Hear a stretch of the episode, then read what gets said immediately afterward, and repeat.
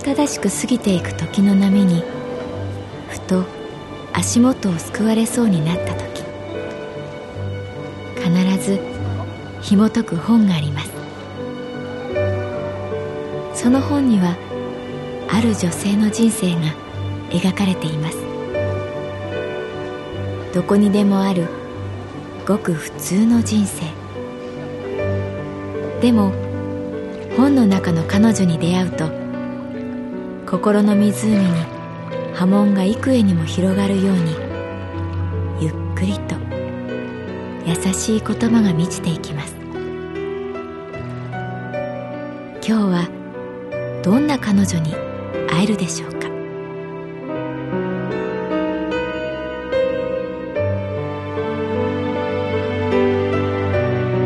サウンドライブラリー。世界に一つだけの本。朗読は私木村多江がお送りいたします。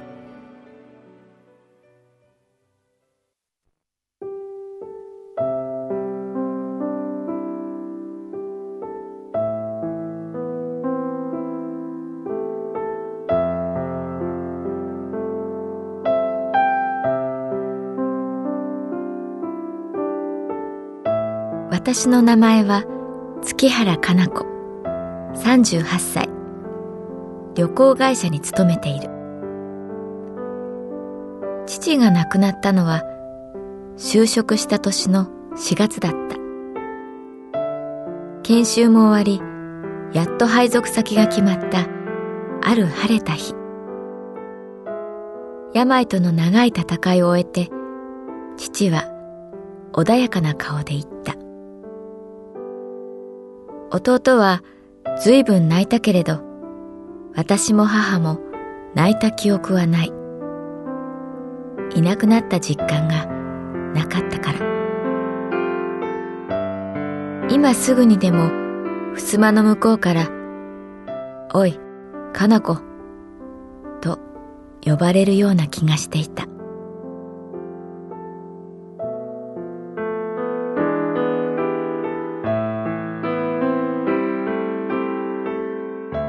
慌ただしく5月を迎え、母とアルバムの整理をしている時のこと。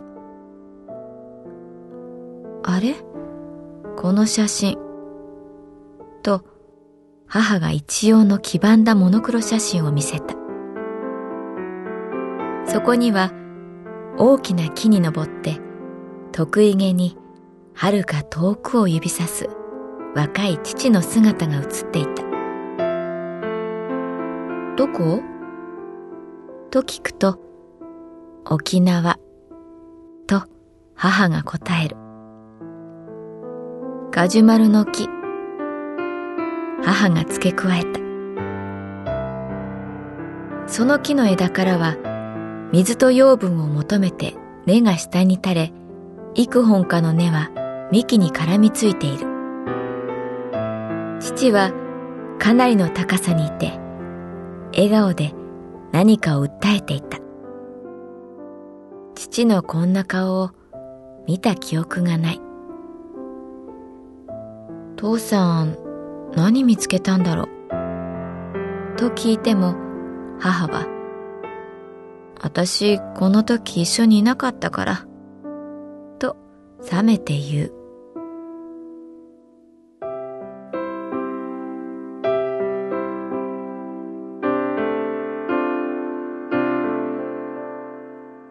新人の私はゴールデンウィークを休みなく働いたので、5月の半ば、3日間だけ休みをもらった。私は沖縄に行きたくなった。写真の裏の走り書きを頼りに、那覇に飛んだ。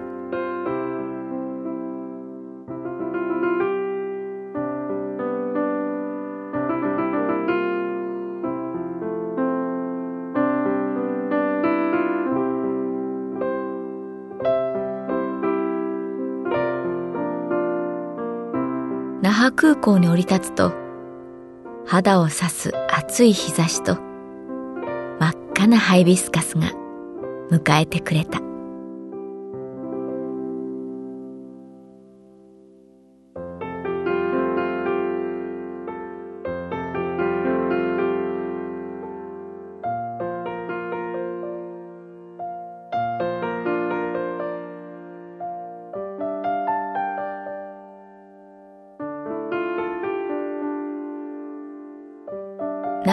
港でレンタカーを借りて南を目指す。バックミラーの脇にシーサーのお守りがついていた。口を開いたシーサーと口を閉じたシーサーが二つ仲良く揺れている。こういう旅もセンチメンタルジャーニーって言うのかな。たった一枚の写真、たった一つの笑顔のために私はここにいる。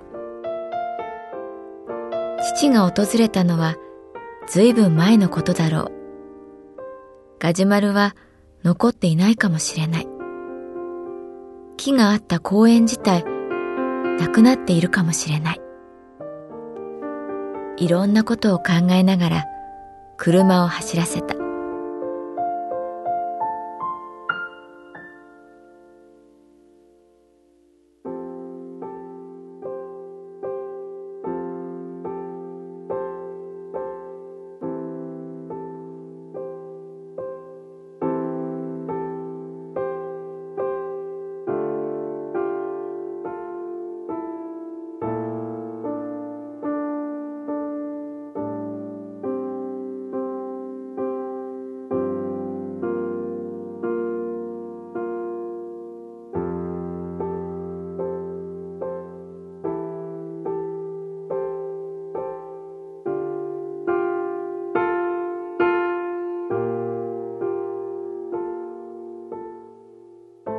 森の中を進み、公園があったはずの場所に着いた。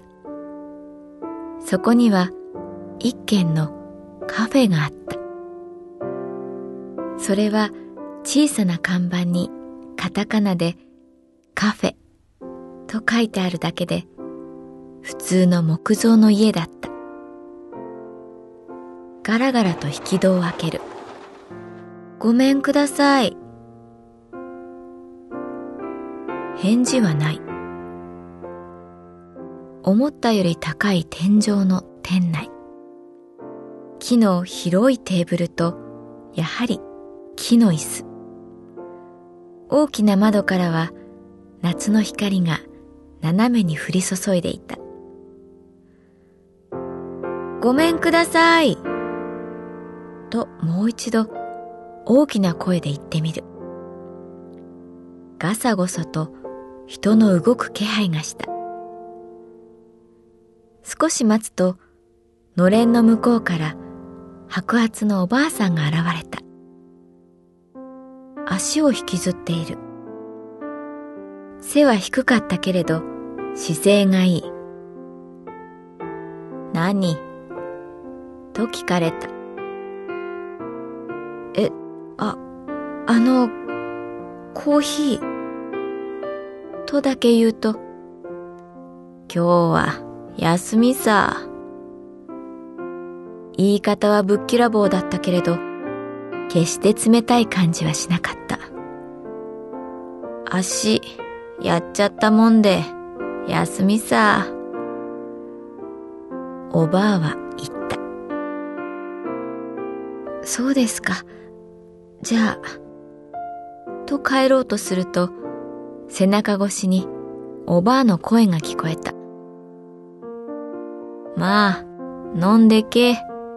コーヒーでも。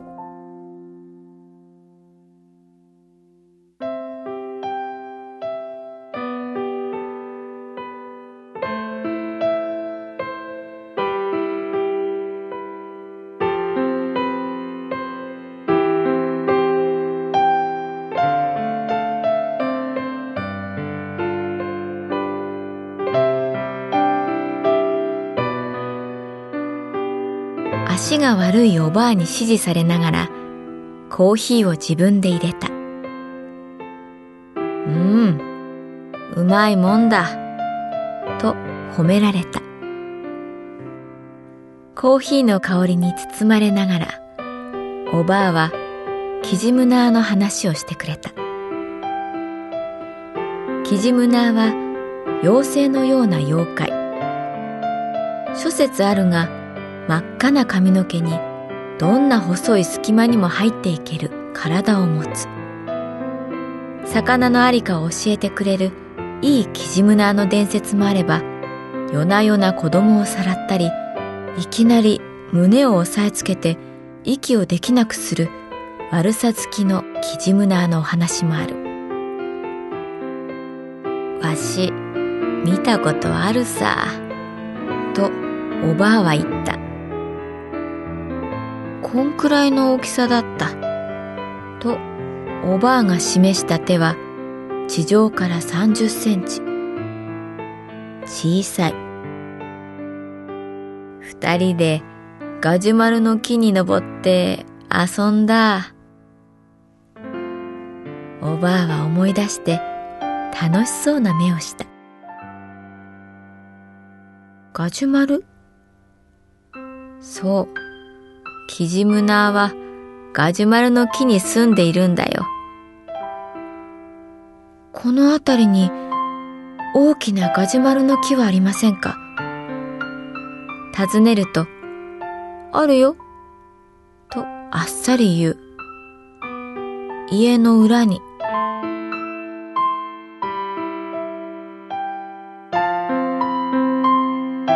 おばあの手を取り、カフェの勝手を抜けて外に出ると、あっと声が出た。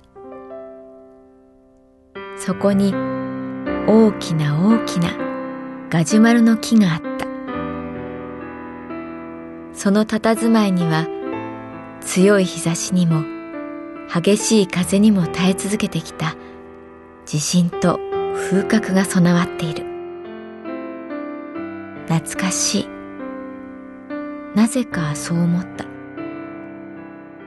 私はバッグから写真を取り出した。間違いない。これは父の木だ。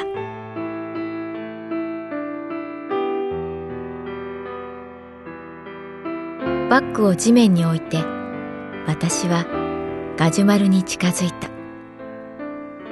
太い幹に絡みついた根っこを触る。ヒヤッとしている。おもむろに私は登り始めた。右手を上へ左足を枝に。今度は左手で根をつかみ右足を高く上げる。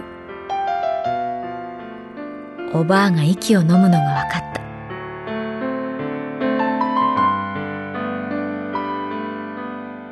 た。どんどん視界が開けてくる。まだ高くいける。もっと高くいける。おばあは「ああ」とかわけのわからない声を出している。枝と枝の分かれ目に小さなスペースを見つけた。私はそこに腰掛けた。生い茂った葉っぱの間から辺りを見渡す。森が見える。点在する家。家畜を飼っている小屋。別に珍しいものは見えなかった。父はここから何を見たのだろう。一度目を閉じて大きく深呼吸してみる。再び目を開けて視界を遮る葉っぱをぐいっと引っ張った。その時右隅に青が見えた。海だった。遠く小さく見える真っ青な海だった。父さん海見つけたんだね。声に出してみた。タカが海見たくらいであんな笑顔してバカみたいだね。と話しかけてみた。もちろん返事はなくただ柔らかい風だけがそこにあった。